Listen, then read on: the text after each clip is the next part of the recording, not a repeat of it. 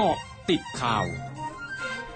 เกาะติดข่าว 11 นาฬิกา 30 นาที 26 มกราคม 2565 การประชุมสภาผู้แทนราษฎรวันนี้พิจารณาวาระสำคัญประกอบด้วยร่างพระราชบัญญัติกองทุนเงินให้กู้ยืมเพื่อการศึกษา ร่างพระราชบัญญัติป้องกันการกระทำผิดซ้ำในความผิดเกี่ยวกับเพศ หรือการใช้ความรุนแรง และร่างพระราชบัญญัติแก้ไขเพิ่มเติมพืชกระท่อม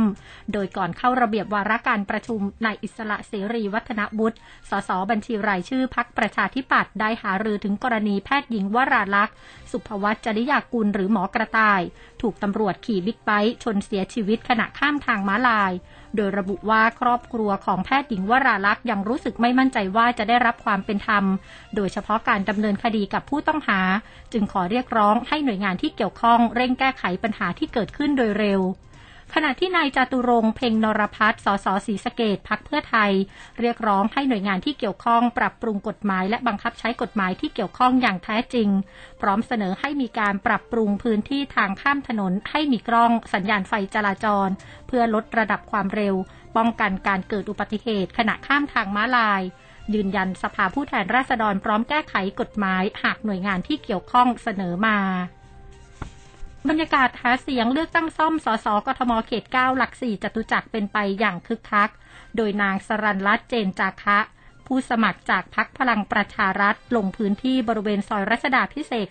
32 พบปะประชาชนพ่อค้าแม่ค้าก่อนการเลือกตั้งซ่อมในวันที่ 30 มกราคมนี้ โดยชูนโยบายสนับสนุนพลเอกประยุทธ์จันโอชานายกรัฐมนตรี ที่มีความมุ่งมั่นทำเพื่อประโยชน์ของประเทศและคนไทย โดยจะยึดเป็นแบบอย่างในการทำงานดูแลชาวหลักสี่และจตุจักร ขณะที่นายกรุณพลเทียนสุวรรณผู้สมัครเลือกตั้งซ่อมสสกทมเขต 9 หลัก 4จตุจักรพักก้าวไกล ลงพื้นที่ซอยแจ้งวัฒนะ 6 รวมกับนายรังสิมันโรมสสพักก้าวไกล โดยนายรังสิมันระบุในวันที่ 30 มกราคมนี้พักจะจับตาทุกหน่วยเลือกตั้ง และจะทำให้มั่นใจได้ว่าการเลือกตั้งครั้งนี้จะไม่ทำให้เกิดข้อคอรหาเหมือนการเลือกตั้งครั้งที่ผ่านมา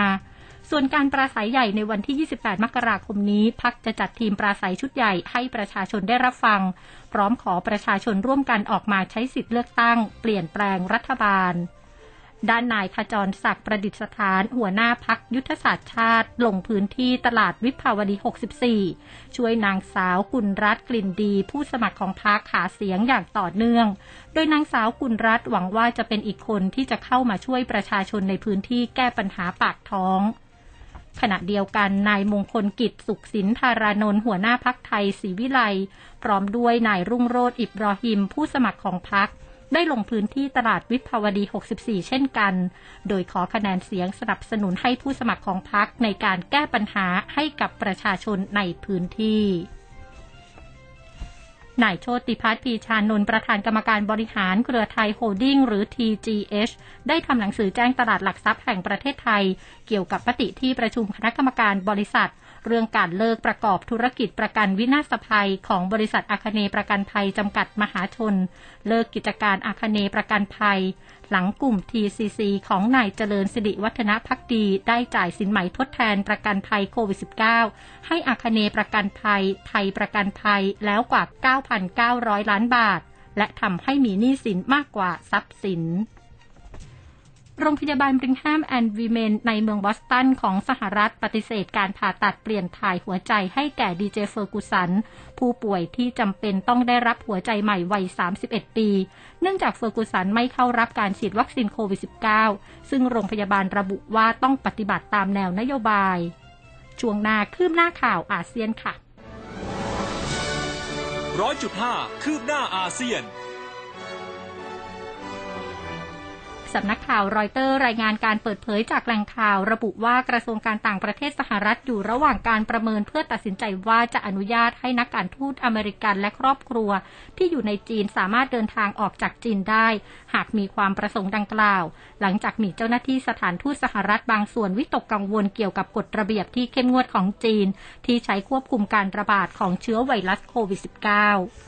นางมารีนามหาเทบุตรสาวคนโตของอดีตนายกรัฐมนตรีมหาเทโมฮัมหมัดของมาเลเซียเผยวานนี้ นายมหาเทมีอาการดีขึ้น อยากอาหารและพูดคุยเล่นกับครอบครัว แต่ยังคงพักรักษาตัวในโรงพยาบาล พร้อมทั้งกล่าวว่าบิดาขอให้ประชาชนไม่ต้องวิตกกังวลเกี่ยวกับปัญหาสุขภาพของบิดา